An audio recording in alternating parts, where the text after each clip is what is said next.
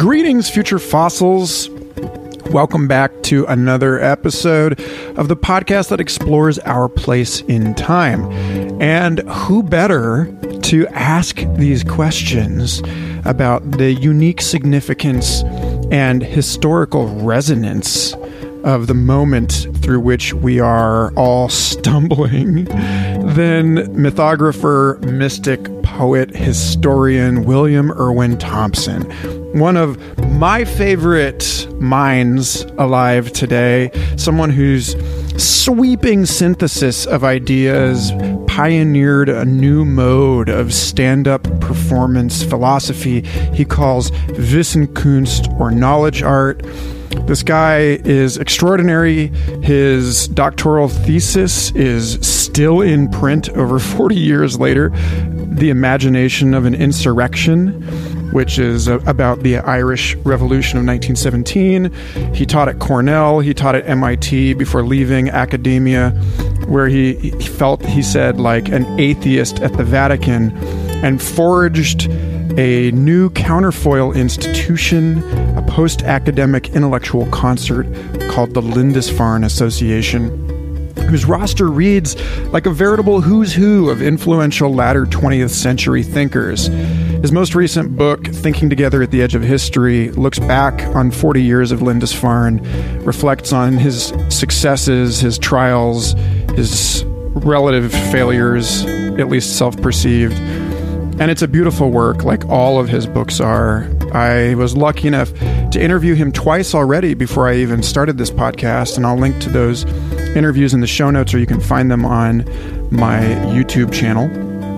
But this one is a really different conversation qualitatively. It's much more personal in many respects than the first two, and it's a, really beautiful contemplation piece for any of us who are curious about how we can found and carry forward those vital institutions into our increasingly metamorphic age. But before we get started with this special two part episode, I just want to take a moment to thank some new people who are contributing as patrons to the Patreon subscription option for this podcast at patreon.com slash Michael Garfield. Sylvain, Catherine Marie, Anthony DeBiasio, and Brandon Simmons. Thank you all so much for throwing down on this. It makes a huge difference in my ability to edge out of other less satisfying or helpful hustles and edge deeper into my my work, my calling as a midwife to new myths and my efforts to help rewild the so-called singularity. Again, if you want to help this show out, you can sign up at patreon.com slash Michael Garfield, or you can just search for Future Fossils podcast on Patreon, and there you will find an extensive archive of not just uh, patrons only, but also free and public recordings, music, talks, writing, all sorts of cool stuff that I will love to give you if you're not already acquainted with it just published the Moogfest workshop that I taught for you tech geeks out there. The uh, the talk was live looping as applied techno shamanism. So if you're interested in music or in music technology or just in the occult and esoteric dimensions of performance, I think you will appreciate that. Also, those of you who have subscribed, rated, and or reviewed the show on iTunes, thank you so so very much it's really important to me that we get this podcast into the ears of the people who will appreciate it, all of them, if possible. And the best way to do that is to increase our ranking in the bizarre, arcane, mysterious algorithms that determine how this podcast is served into the feed of those friends to be. So if you are broke, but would still like to help the show, then please go over and give a five star review to Future Fossils for being among what seems to be a rather scant offering of podcasts trying to help people take the long term view and think about how we can be better ancestors. Anyway, thank you all so much for listening. I really appreciate it. Feel free to join our Facebook discussion group, Future Fossils group on Facebook, or just reach out at futurefossils.podcast at gmail.com. I'd love to hear from you. Always taking recommendations for new guests or new topics to consider for the show. Love you so, so much. Thank you. And here we go into our wonderful two part conversation with William Irwin Thompson.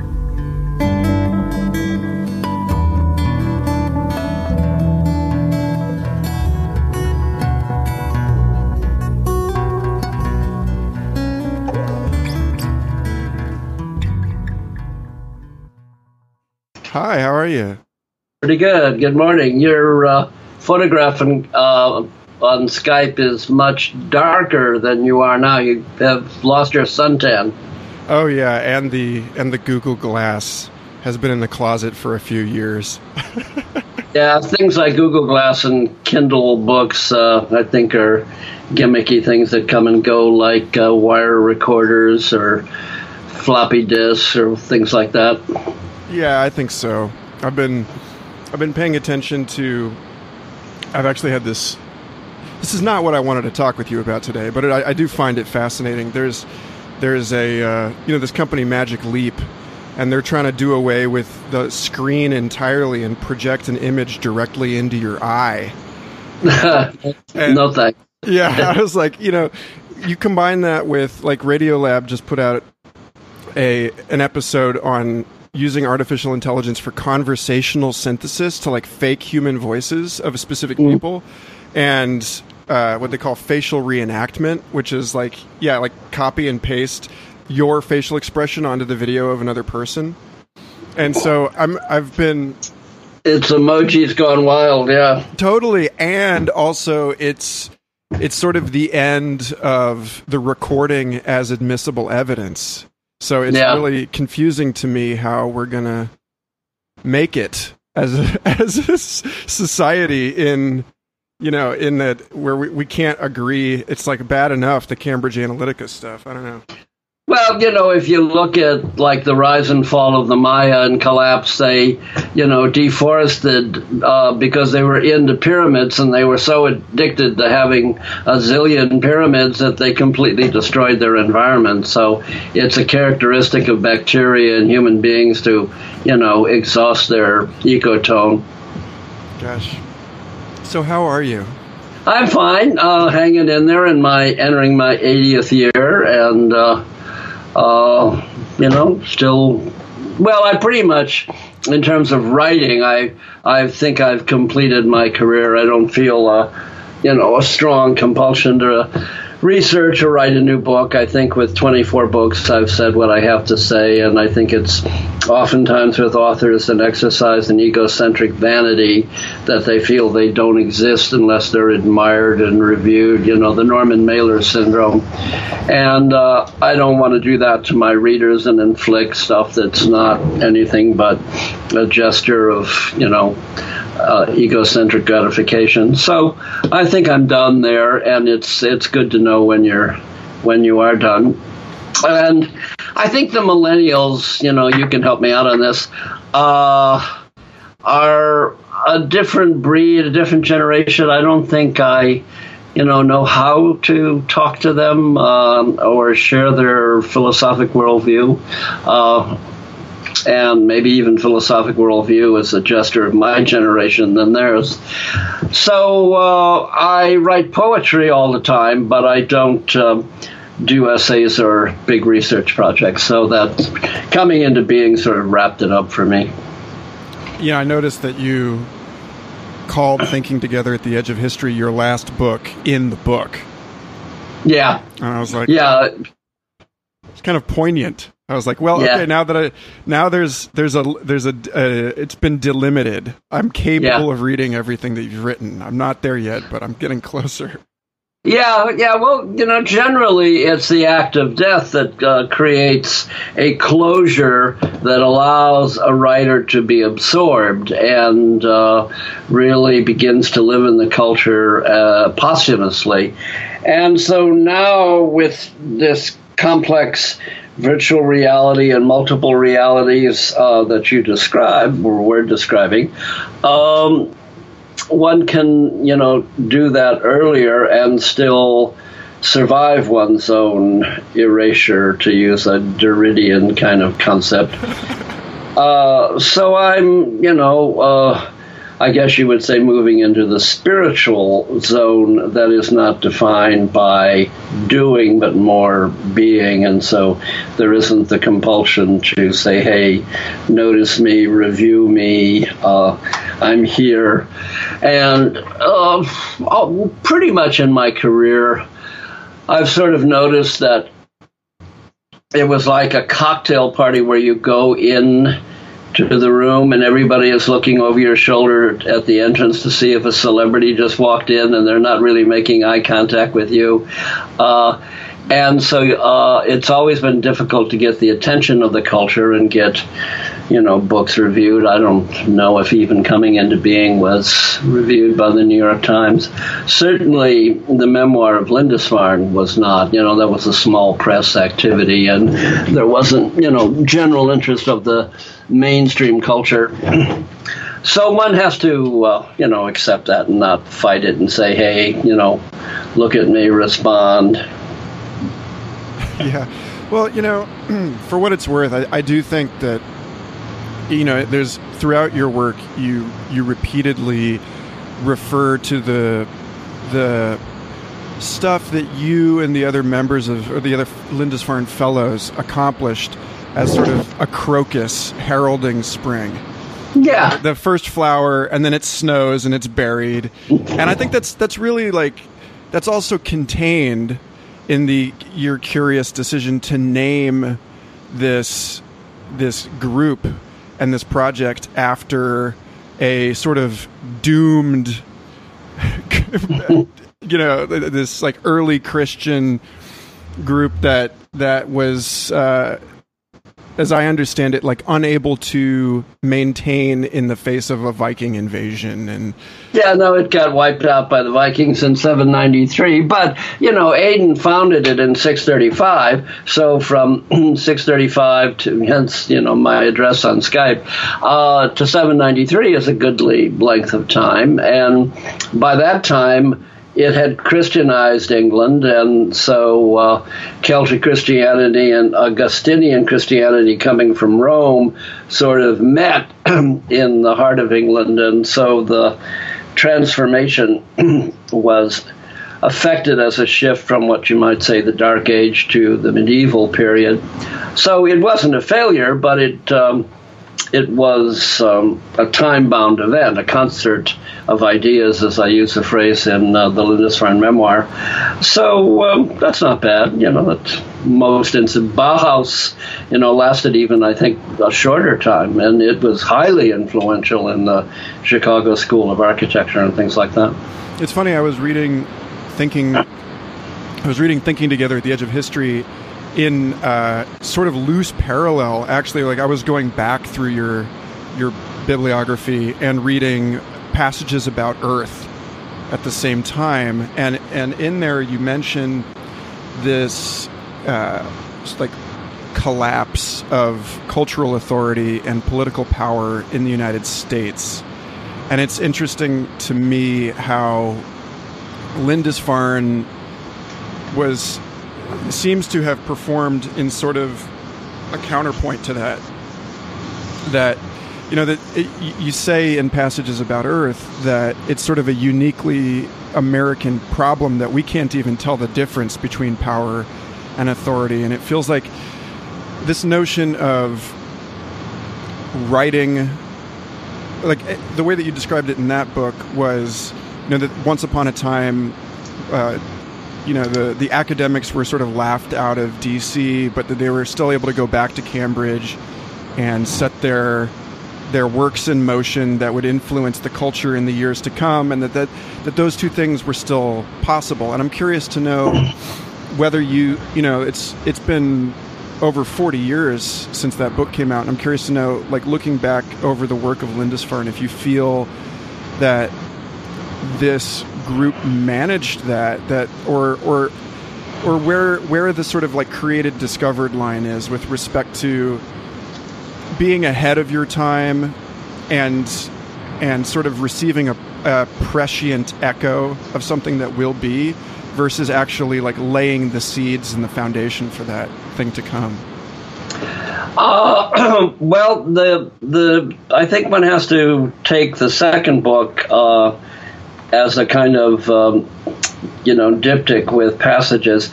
The At the Edge of History, uh, which did have was highly reviewed in, in uh, rave reviews in the New York Times, um, performed the trope of the individual and the civilization and the and the switchback trail as I climb up to go to the monastery at the top, and then I use the metaphor when I, you come to the edge, it looks like you can just touch it, and then the switchback goes in the opposite direction.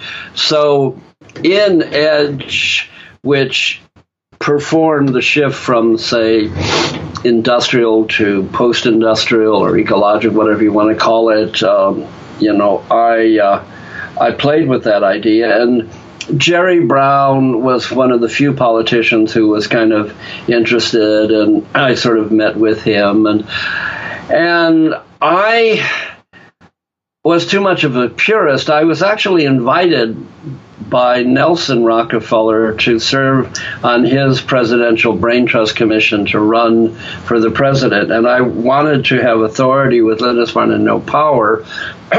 So I said no, uh, and I said no to all the political elites in Manhattan. And that probably was a mistake. I probably should have been more engaged and accepted it and, and made a, a committee on the environment and the ecological movement and had all the Lindisfarne fellows like John Todd and, and uh, the scientists of ecology and David Orr uh, serve on that committee. Uh, uh, and bring them to the attention of you know the political elite. But you know Nelson was. Um, a Republican, and I, as I explained when his brother asked me to serve, uh, Laurance Rockefeller, that uh, I'm a Democrat. You know, I'm a I'm a lefty. I'm not, you know, uh, part of that. But what what happened with Clinton is there was this massive political shift in America, affected by Tony Blair in, in England and, and Clinton in America, when the Democratic Liberal Party, with its paradigm from FDR and the New Deal, shifted to the right. And the Democratic Party became what were Rockefeller Republicans. And when that happened, the wingnuts, the crazies, you know, on the uh, right wing took over the Republican Party and they became these kind of nativists who've, you know, entrenched themselves with Trump and they like Trump simply because he's not part of the liberal elite establishment of Ivy League educated journalists for the Nation or you know uh, the New York Times, and professors and the best and the brightest of JFK, and have come in with this lumpen proletariat, know nothing, um, you know, uh, aggressive ignorance that's just consummately expressed with Trump. So you know, all this stuff that we explored back in the 70s, here we are in, you know, nativistic industrialism. And as I said on my Facebook uh, page today, you know, Trump's trying to energize the coal industry and, you know, in the face of climate change, denying and then spewing out all this stuff. I mean, how benighted can we become? But, you know, um, this is what's happened and all of that movement of the 60s and 70s has just been you know flushed away I mean, you live in Texas. Austin, of course, is an air air bubble in the Titanic, and is you know always described as the you know the most civilized, intellectually developed part of Texas. But around you, you know, if you go drive in your car, you'll you know what's out there. And I lived in Colorado in, in extreme rural circumstance, so I know what the Southwest is like uh, and it's pretty bad. Well, yeah, I think an air bubble in the Titanic's an interesting way to put it. There's, I would classify myself as deeply ambivalent about most things, and and like one of those things is, uh, I think when I first interviewed you back in God, it was 2011. I was writing at the time for a blog for this guy Parag Khanna, who wrote a book recently called Connectography, and it's basically a work of apologetics for technocratic global managerial paradigm, but it's mm. done in such a in such a like thoughtful and sexy way and mm. you know and he comes out on you know one of the one of the pieces adapted from that book was an essay called here are the five maps the next president of the united states needs to understand and it was all about the industrial and post-industrial interrelationship between all of the countries in North America specifically that like you can't build a wall in this world. And so, you know, there's there's that part of it. There's that sense of to borrow like a Rudolf Steiner like Lucifer Ahriman axis, you know, that that I see the goal, like I I acknowledge the value of that project of like attempting to to honor this this rhetoric of progress and the betterment of the human condition through you know this technological solutionism but it's obviously short-sighted and then at the other side of it i sympathize with all of these future shocked rural people who have every reason to adopt a sort of uh, epical or millennial attitude about things and and want mm-hmm. want that charismatic strongman to come in and and help them and yet you look at somebody like Trump and it's it's so clearly and obviously exactly what you you were describing of this collapse in the public imagination between political power and the like the charismatic. Yeah. just how do we Yeah. Yeah, well, well, you know that again. Um, I hate to be the old uh, grumpy guy, geezer saying "I told you so," but you know the essay in At the Edge of History called "The Millennium Under New Management" uh, explores that commission on the year 2000 as an appropriation of the millennial as a visionary horizon, and it becomes co-opted by the Davos uh, corporate elite. You know the the book you described could be a lecture uh, for Davos. It sounds exactly what they would do in, you know, their summer resort in the town that is actually the town uh, that um, Thomas Mann used for his Magic Mountain. So uh, there is this corporate process of appropriation and as a purist, I was always afraid of that. And so my only way of relating it was to kind of like cross my legs and, and try to maintain my virginity and say no, you know. And uh, that doesn't work either, you know. To have a child, you have to get fucked. So, you know, it's. Uh, you have to engage. And I never found, I kept using the Taoist kind of, you know, wei wu wei inactivity as a form of activity to try to affect cultural change. And, you know, to be fair, uh, a lot of the ideas we were promoting in the 70s are, are part of the culture as green values and the way in which everything is advertised as, you know, green and ecologically responsible and stuff like that. So that's the change in the public consciousness that certainly wasn't there in the period of industrial development of America, where they just spewed the crap into the air and into the water and and just said this is jobs and progress. So the re- the main reason that I wanted to to get you on the podcast now that I have like a formal vehicle for conversation is that this show is really devoted to this intergenerational wisdom transfer and looking forward as you know if you want to adopt and I think it's I think it's wise to do so this sort of uh, monasterial attitude or rather like uh, like a monastic disposition to the management of our cultural inheritance in the face of all of this decay and turbulence you know that that my hope and you know and recently i've been like well if we don't if if ai starts forging all of our recordings and we lose the ability to determine which are artifacts are authentic artifacts of the past and which have been hoaxed by machines for god knows what reason then maybe the point of this podcast is sort of like lost in the noise. But like, well, the scare the scary thing is compression because you know if acoustically you listen to a Stradivarius, you have a wide range of tone and subtlety and complexity but when it's digitalized, it gets compressed, and there's just a lot of stuff that is eliminated from human experience. So you can use that as a metaphor for politics and, and human relationships, uh, you know, sexuality. Uh, I always have this imaginary cartoon for the New Yorker in which the two couples are in bed with their smartphones, and the guy is texting her, "Was that good for you?" and she and she's texting back, uh, you know, six out of ten or something.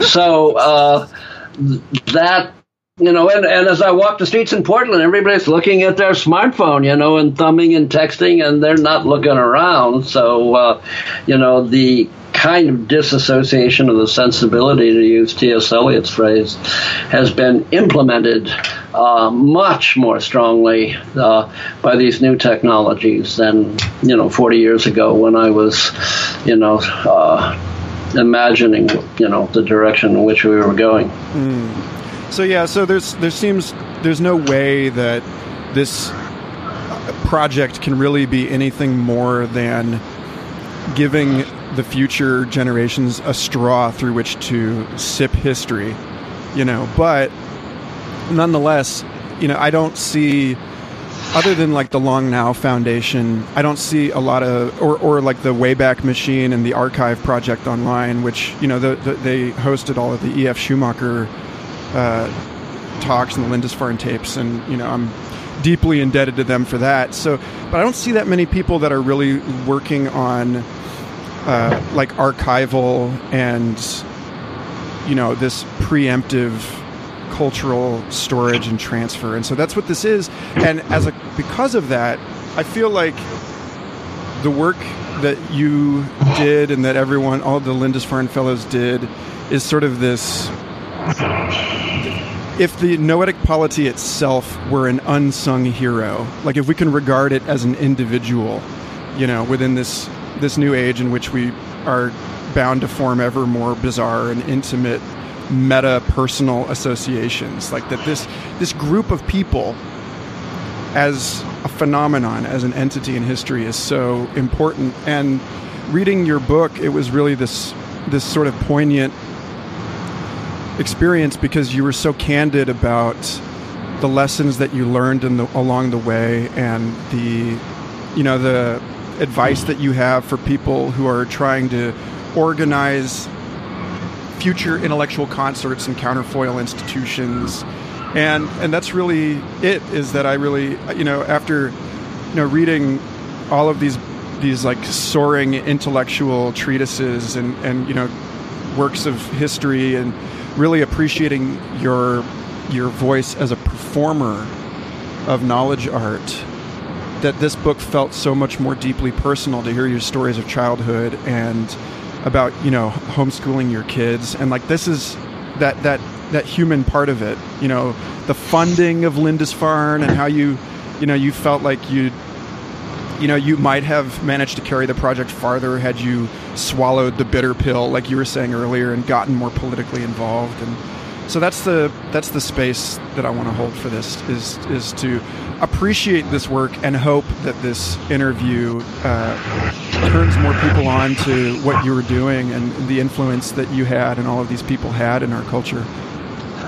Well, you know, when you get to be uh, my age, you, you look back and you think, well, you know, on that bifurcation fork in the road, I went that way, and what if I went the other way? And so you kind of, re- you're not yet in Bardo and dead, but you're sort of in a Bardo where you're reflecting on your incarnation and thinking of, of all of those things.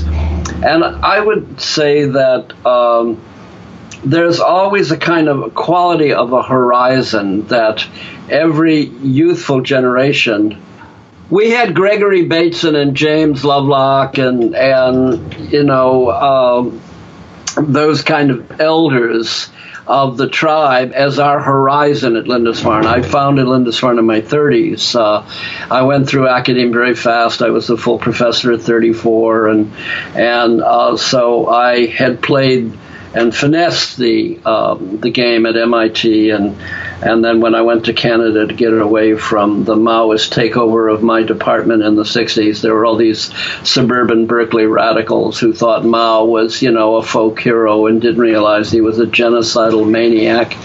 Uh, so I said, "The hell with this," and and quit and went to Canada as a you know, a way of getting out of being part of that thought police of the industrial, you know, military state.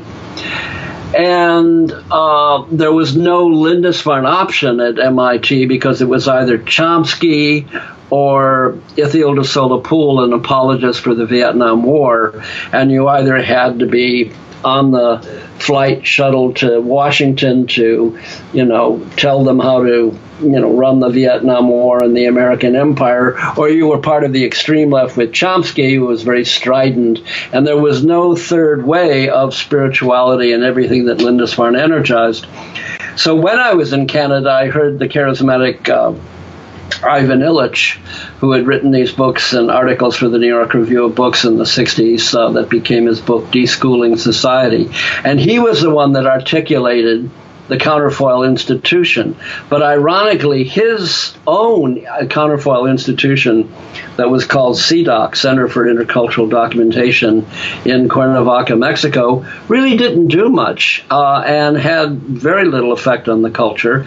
I, I, would say that Lindisfarne had twice the effect that Illich uh, had, but uh, it, uh, it was the first time I had come across this idea of the individual as institution and actually breaking loose. So I decided to travel around the world looking, you know, at first Soleri's Arcosanti and, you know, and then I went to Germany and talked with von Weizsäcker at his center and and uh, went to Auroville and looked at, you know, the Indian spiritual utopian community and then came back and set up Lindisfarne in uh, in New York. So the counterfoil institution is a fractal. It's uh, to use Ted Roszak's phrase, person planet.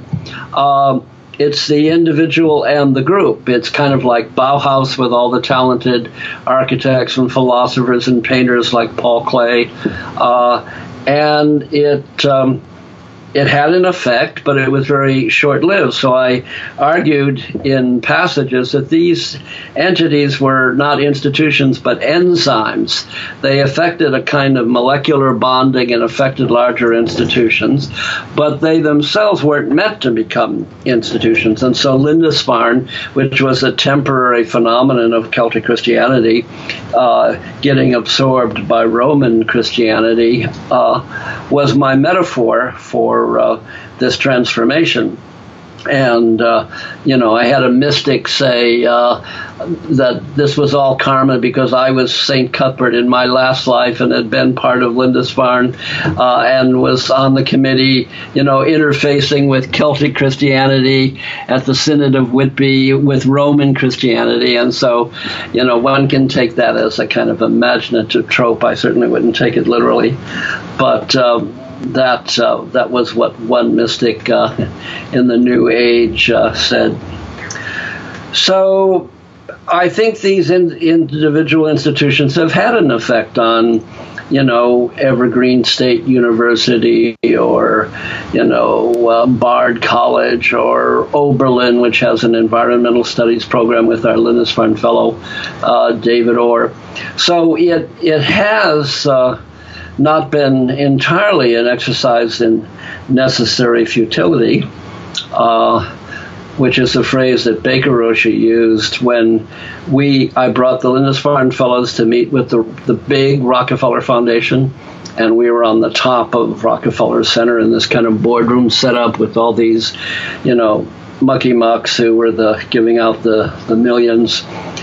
And I, Gregory Bateson was there, and and we couldn't breach the dialogue between industrial and ecological. They just didn't get it. And um, so as we're going down the elevator, Gregory, who is six feet was six feet six and a big, uh, heavy set guy too.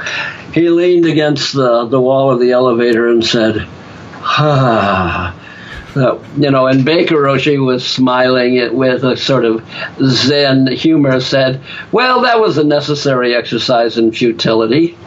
And so, you know, maybe these sapiential circles, which is Margaret Mead's phrase for these uh, phenomena, maybe that's what they're uh, you know supposed to do. Uh, when you know, uh, was it who was it that, that, said there was a the writer in England uh, who said a writer doesn't like to see his ox turned into Bovril, you know, and so when a movie is made of his novel, and when you're the intellectual getting digested and absorbed it can either be thrilling because you really want to become famous uh, and you want to become a public intellectual and you want to, you know, uh, name drop and be part of the, the power group. Um, they love it.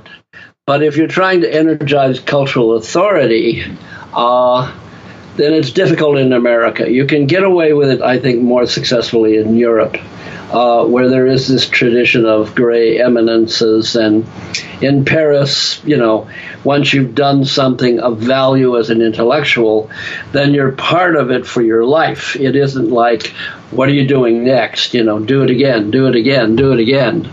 Um, so American culture based on this kind of hucksterism and boomerism and success culture is very resistant to that sensibility. So it really was a very European sensibility that I uh, was energizing. Mm. And and these particular concerts of ideas, which were tremendously exciting, the Lindisfarne conferences, and I, I, kept it going for 40 years. The last conference, you know, we started in '72 and we ended in 2012. So that's a that's a you know two generations, a good hunk of time.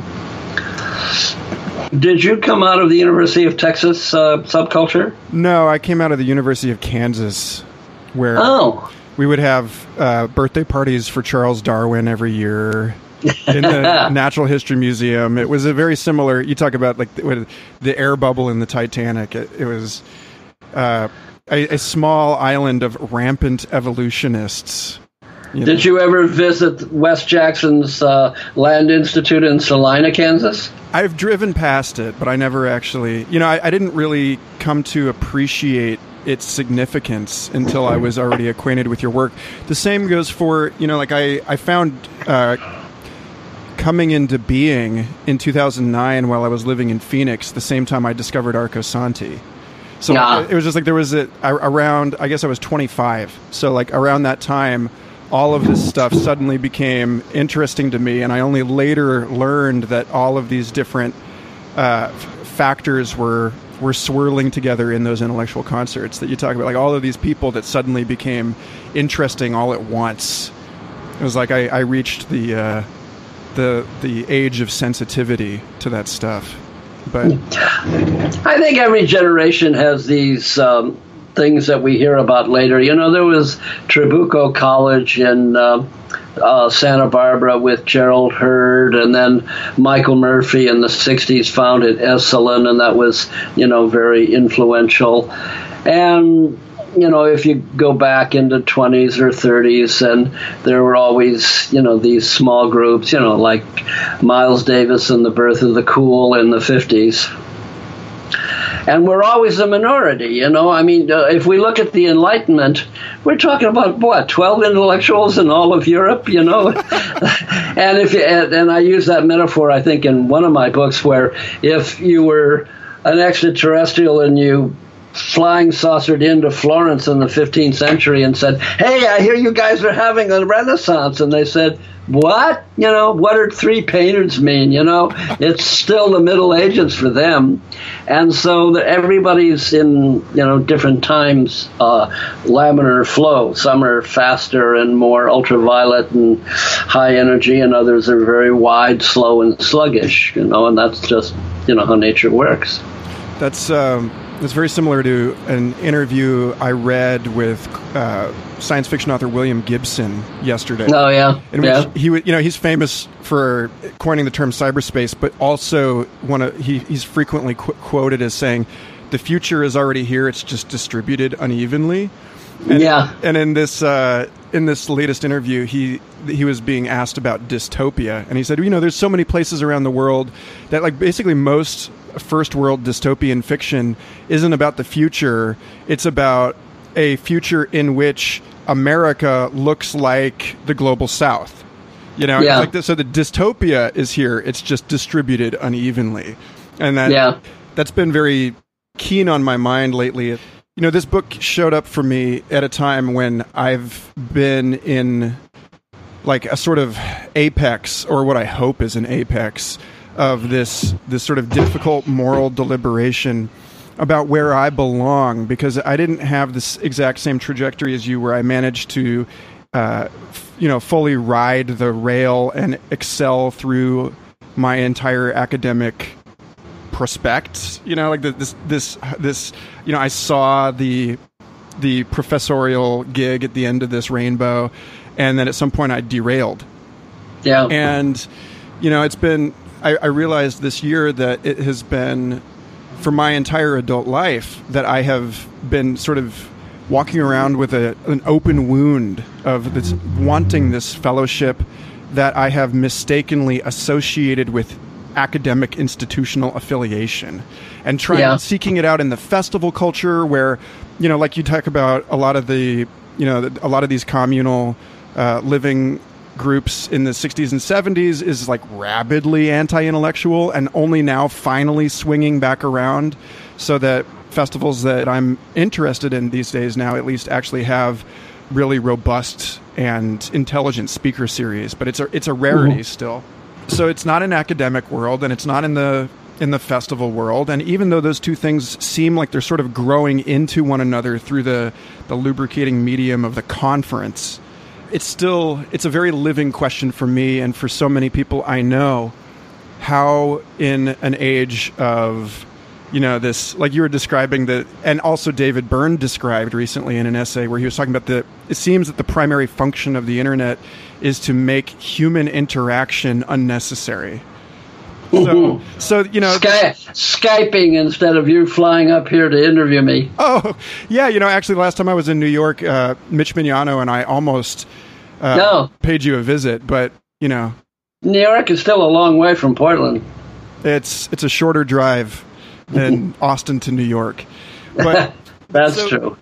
so this this issue of a sort of almost like wandering Jewish kind of quality. You know, it's like I you know, you've you've cast this era in light of the you know, the sort of fall of of uh, early Celtic Christianity and you know the um, the entrance into this dark age, which makes a lot of sense f- for me. But uh, i- in I, I resonate more or less equally with, and you gave a really excellent talk about this. That's in the Lindisfarne tapes about Exodus and about you know wandering in the desert, like waiting for the next structure to emerge, and and having to be, you know, it, it being sort of like a, a lesson or a test in in faith.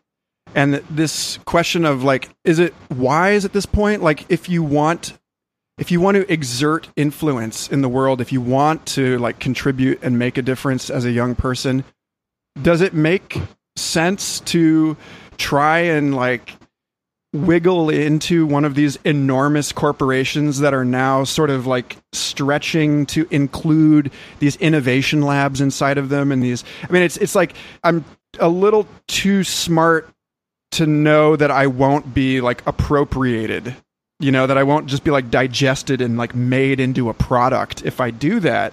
And I think that this is you know this is the issue for so many of us at this time is like how to maintain integrity and yet still find that sense of of like actual living community with human beings that you're in the same room with and that you're involved in that same vision and project with. And it's it's a mess these days yeah well i think each each person makes his own dance in response to you know the laws of gravity that you know if we didn't have gravity we wouldn't have ballet as i you know i think i said somewhere and so um, we uh, you know, Lindisfarne was a way of trying to create a different quality rather than the academic lecture.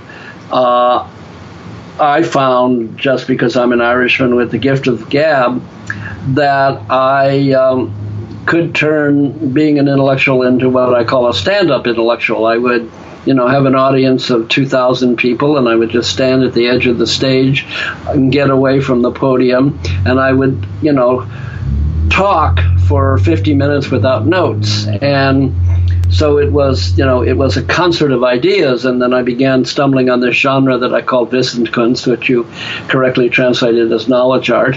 And I um, organized other people that I met in my travels. And so the Lindisfarne conferences, you know, E.F. Schumacher was like a rock star. And, and so we had a, a, a group of maybe 90 people in the audience, and then these talks, not lectures, for a concert that became, for a conference that became really, as I said, a concert of ideas. So um, the elders like Gregory Bateson and James Lovelock you know, Lynn Margulis, they became our intellectual horizon of the, the, the, wisdom of the elders, the, the elders of the tribe. And I was not of their generation. You know, I was in my 30s, and Bateson was, I don't know, in the 70s, or late 60s, maybe, in 73 or 4. And so I think that's you know, pretty characteristic. And so people like Mitch Mignano came to Lindisfarne, and he was, you know, a younger, you know, person with a different, you know, sensibility, but he, you know, listened and participated and hung, you know, hung out with us for a while. And so I think that's just, you know, how it goes. And now, because of the complexity of the inner penetrating of cultures of Europe and you know Latin America and Asia and the rest of it. Um, there's a lot of uh, creative possibility. You know, you can do a kind of fusion jazz by you know drawing off many different uh, elements instead of just the European intellectual, the Enlightenment culture of Europe. And I, I think that's you know all to the good. What happens often, you know, as with fascism and Nazi Germany and Mussolini in Italy, uh, is the paradigm shift is preceded by a nativistic movement, a, a reaction that tries to hold on to the values that are actually disappearing, like, you know, in the entrepreneur, the culture of greed and money, the everything that Trump crystallizes and consolidates. But I don't think um, you know that's going to last. I think actually, as I predicted, Trump will be you know removed in 2018 by the Republicans themselves because he's threatening the Republican Party. He could ruin it for a whole generation. And we've had a generation of liberalism from FDR to, you know, Kennedy and Carter and on. And so this reaction against that, this individualism, of the libertarian ideal of no government, you know, that government is best which governs least. That's nonsense when you've got a complex technological society with nuclear weapons. You know, we're not living in farms anymore, you know, so that's got no future whatsoever. And the tough part of the Republicans is they only have negation. They don't actually have a a coherent philosophy of governance. They just say no, no taxes, no laws, no regulation, no environmental Environmental Protection Agency, no, no, no. But you know, um, you can't uh, you can't actually create a civilization or a culture and you know live on that So it's up to your generation to look at this and come up with a synthesis, maybe of opposites, uh, an enantiodromia, and um, and create, you know, the oxymoronic state of, you know, government and in rugged individualism. There's, you know, at the end of Thinking Together at the Edge of History, you make a mention about the transition of money from a liquid from a liquid state to a gaseous state. And I was really touched by this because I've been tracking in in keeping with what you just said. I've been I've been tracking the sociocultural landing of cryptocurrencies into yeah. You know, and like the Bitcoin, way yeah yeah the way that all of this stuff is like uh, Ethereum the cryptocurrency that's like allows people to create smart contracts. So it's mm. not just a money source, but it's a dis- it's a distributed ledger that allows people to make any kind of social agreement and then it's on the record on everyone who's hosting a node in the network and so you can do marriages on this you know you could do voting on this and they actually use uh, in the language for ethereum you know it's already ethereal, and then they talk about the the uh, computer power used to to execute a transaction on a smart contract as gas. So they're like it's, the language is there, like it's like the this stuff is being expressed through the zeitgeist in this way, and I'm and you know meanwhile this is the year that universal basic income has really become a major conversational point again in the American public. And you've got people like Doug Rushkoff writing an op-ed in the LA Times suggesting that that universal basic income is actually you know, a, self-serving maneuver on the part of silicon tech billionaires like Mark Zuckerberg, and even um, it was like Linda Rothschild a couple years ago gave a talk at Davos saying basically we need we need to give people a basic income if we're going to completely dominate this game or it's not fun for anyone anymore and we lose our consumer base and so I, I I'm it seems like we're really we're getting to this point where two kind of major things are happening. I'm curious to know how you you know what your thoughts are on these things. Uh, especially in relationship to this issue of you know, funding the institution, you know, and like what it what it means to actually, uh, you know, generate a sustainable organization. To actually, I've, I've been a part of so many like premature visionary projects in even my short life so far. Yeah, that just failed because they didn't they didn't have the thing. Yeah, no, I I discovered you know when I set up Lindisfarne as a kind of counterfoil institution that I became, you know, basically a salesman and had to, you know, make my pitch like a Hollywood, you know, director making his pitch to get a producer for his film. And uh, to keep it alive for 40 years, you know, I had developed all these new skills of over the years raising millions of dollars. Um, and so, if you're running a college or a dance troupe or an orchestra or anything, uh, you someone in the group has to learn how to deal with money. And I uh, think I failed uh, even though I succeeded in raising millions, by being a 60s kind of countercultural type who was suspicious of money. You know, it was this, you know, as I said, my virginity. I crossed my legs and was afraid of violation. And uh, I didn't really come fully to understand you know, the importance of money. But now that we all bank online, what is this kind of electronic blur? But suddenly somebody wires you money, you know, once a month on your payroll and it ends up in your bank and, and, and it never was, you know, gold and Fort Knox, uh, you know, solid. It was never fluid currency that somebody actually paid you. It wasn't even, you know, Gutenberg paper where you had a paycheck that you took to the bank. It was suddenly this just electronic signal blurp, and suddenly you've got money in the bank and you can, you know, you know, eat and pay your rent or whatever. And uh, I think uh, anyone who's dealing with culture and arts and creativity, somebody in the group has to understand, you know, money and what it's going to become. And certainly to keep the game going, if constantly we're shifting into AI and robotics, uh, and making people redundant and you know having ATM machines instead of bank tellers you know and now they say teachers can be replaced by interactive computers that are more sensitive to your level if you're trying to learn you know French then instead of la plume de matat with some you know teacher at the classroom. You have a computer that instantly understands your level and begins to work with it by giving you triggered words back. Um, what are we going to do with people? You know, and uh, we got a lot of them.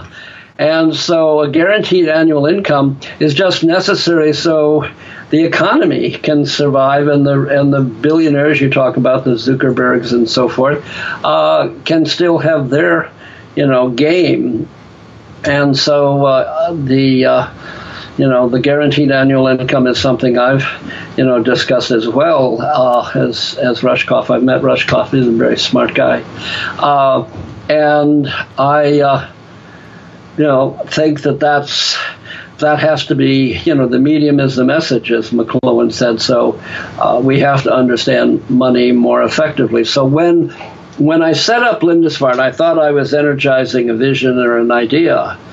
And what I became in reality was a routine operational manager raising millions of dollars from, you know, Rockefellers and foundations in New York and stuff like that.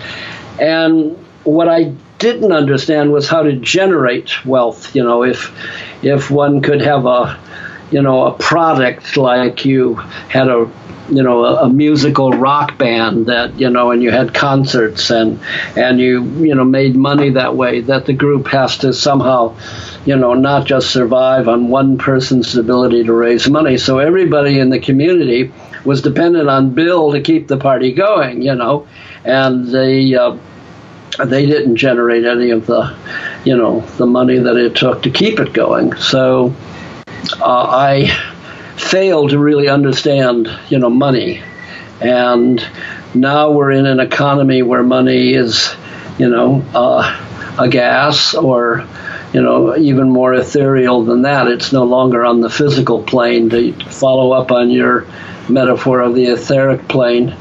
And that value is kind of generated by charisma, to speak kind of Rudolf Steiner uh, mystically, great souls kind of make waves in the ether, uh, and even when they're dead, there is this kind of lingering force field in the etheric that is the traces of Yeats or James Joyce or anybody, uh, you know, a Beethoven or whatever. Uh, they leave this kind of lingering trace and that has uh, energy and value. It becomes part of the extended body of the civilization. It's a subtle body of us that the individual appropriates. You know, the five she's of yoga that are classic in uh, in in uh, Kundalini yoga. So you know, we'll see how your generation and and the younger ones coming up uh, relate to it. It might you know, come to a crash as the haves and haves not get so grossly caricatured in this Victorian way with Trump. Uh, you know, Trump in a way is flushing out the tanks. I mean, he is just so, you know, utterly repulsive uh, that we can't. Uh, you know, you can't really have a culture like that. Um, a few rich individuals may you know love him because he's not a intellectual elite as it was defined in the JFK best and brightest era. So they think this lumpen proletariat ethos is you know the way to go, but that's that's reactionary, and the reactions don't you know last forever. Mm. There's that, you know, in in reading about your difficulties with the fundraising aspect of Lindisfarne that you just discussed, you made a point in uh, thinking together about how the there was like this this puzzle to it, which was that people want to meet the charismatic figurehead of the organization that that's that's what allows the money to flow through. And yet the act of fundraising is itself like you said this routine operational process. So like we're back to that that uh, that confusion in American culture between the charismatic and the routine and the authoritative and the powerful. And it's and and it is sort of reflected in the way that you see these boom and bust cycles occurring in like highly volatile cryptocurrency market you know where it is literally like the the value of this thing because it's no longer controlled by a central agency is uh, deeply and totally subject to hype. And so you actually you get to watch it in a much faster uh, like a much smaller time horizon a shorter horizon where you know you know that that's how the stock market works. Like yeah. we know that that's how money works now. Yeah, but yeah. like to, to actually see it, to see, you know, my father's my father will not get into Bitcoin. Like I, you know, I've told him, oh, it's you know this spectacular investment. You know, you've got money to lose, like, go for it. And he's like, no, it's just not. Like the older I get, the more conservative I get with my my investment. And like now we're at this point where you know, I'm not really sure. Things seem to have flipped. That there's been an inversion where all of the strategies that my parents offer to me seem like the high risk investment. Like everything that seemed stable a generation ago is now like you kind of have to be deluding yourself to believe it. Like you have to you have to be future shocked enough to want to go back to like you talk about this with your relationship with Wendell Berry, and this actually this came to me. I was reading um, the American Replacement of Nature last year while I was in Portugal on my first trip to Europe. Hmm. And this thing that you said about the pastoral versus the mystic and like wanting to settle down and put up a fence and tend a small piece of land, it's a very understandable human desire.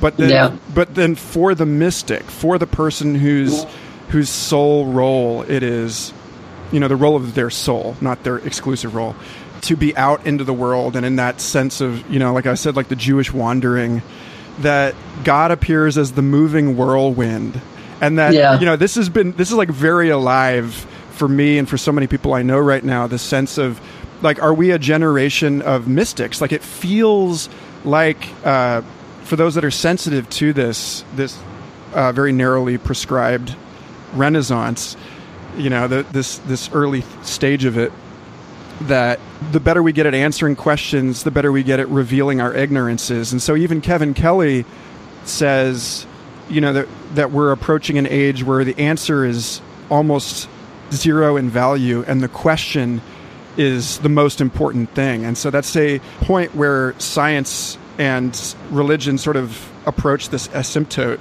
and you actually have like you talk about in thinking together you have this uh, this effloration of uh, like a more mystical or spiritual science.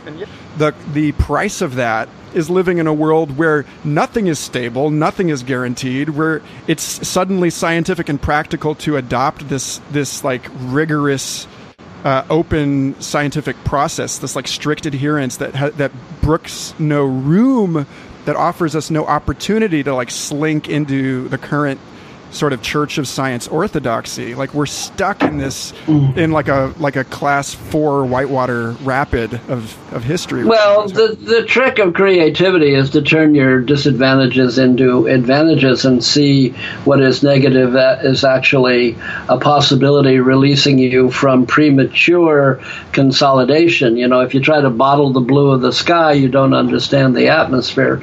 So uh, there is a quality that's always reactionary. You know, if you look at the shift in the Renaissance from feudal kingdoms to nation states, what do you have? You have the explosion of pastoral art, in which, you know, Sir Philip Sidney is writing Arcadia, and people are talking about shepherds piping, you know, to nymphs in, you know, in the woodland.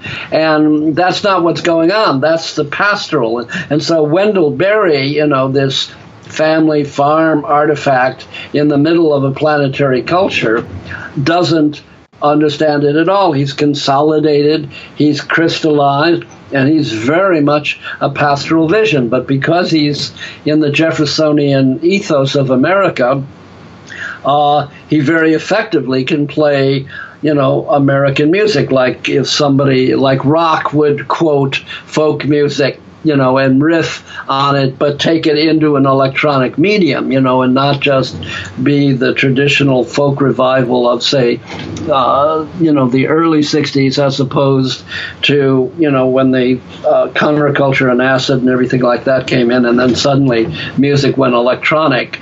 There was a whole different kind of thing. Uh, so you're always going to have, you know, Wendell Berry's and Bill Thompson's, and you know, and part of Lindisfarne was to bring those opposites together. So Wendell was in the room with John Todd or Jim Lovelock talking about, you know, and and Wendell was very upset with Lovelock's Gaia hypothesis. You know, it wasn't rooted enough for him, and it scared the shit out of him. Uh, so that's uh, that's just going to happen.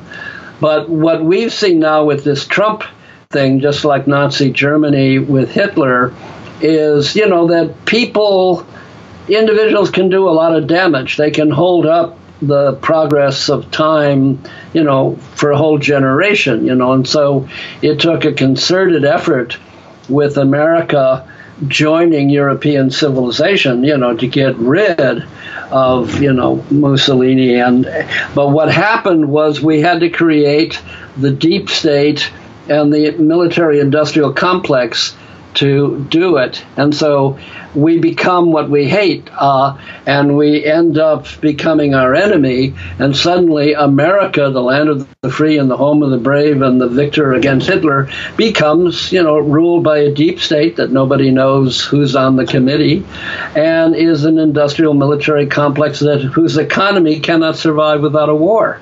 So every generation, we must have a war to keep the thing going. You know and we haven't solved that paradox.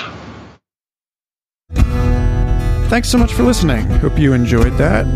Part two will be up in just a few days. Not even going to make you wait a whole week for it. So stay tuned. Subscribe on iTunes or Stitcher or Google Play, wherever you go for podcasts.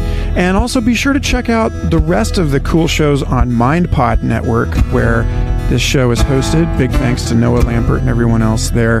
MindPod Network is a super cool confluence of interesting conversations from people like Zach Leary, Corey Allen, Michael Phillip, Daniele Bolelli. Bunch of real badasses there, if you ask me. Be sure to go to mindpodnetwork.com and check it out. And if you'd like to support this show, patreon.com slash Michael Garfield. Thanks again.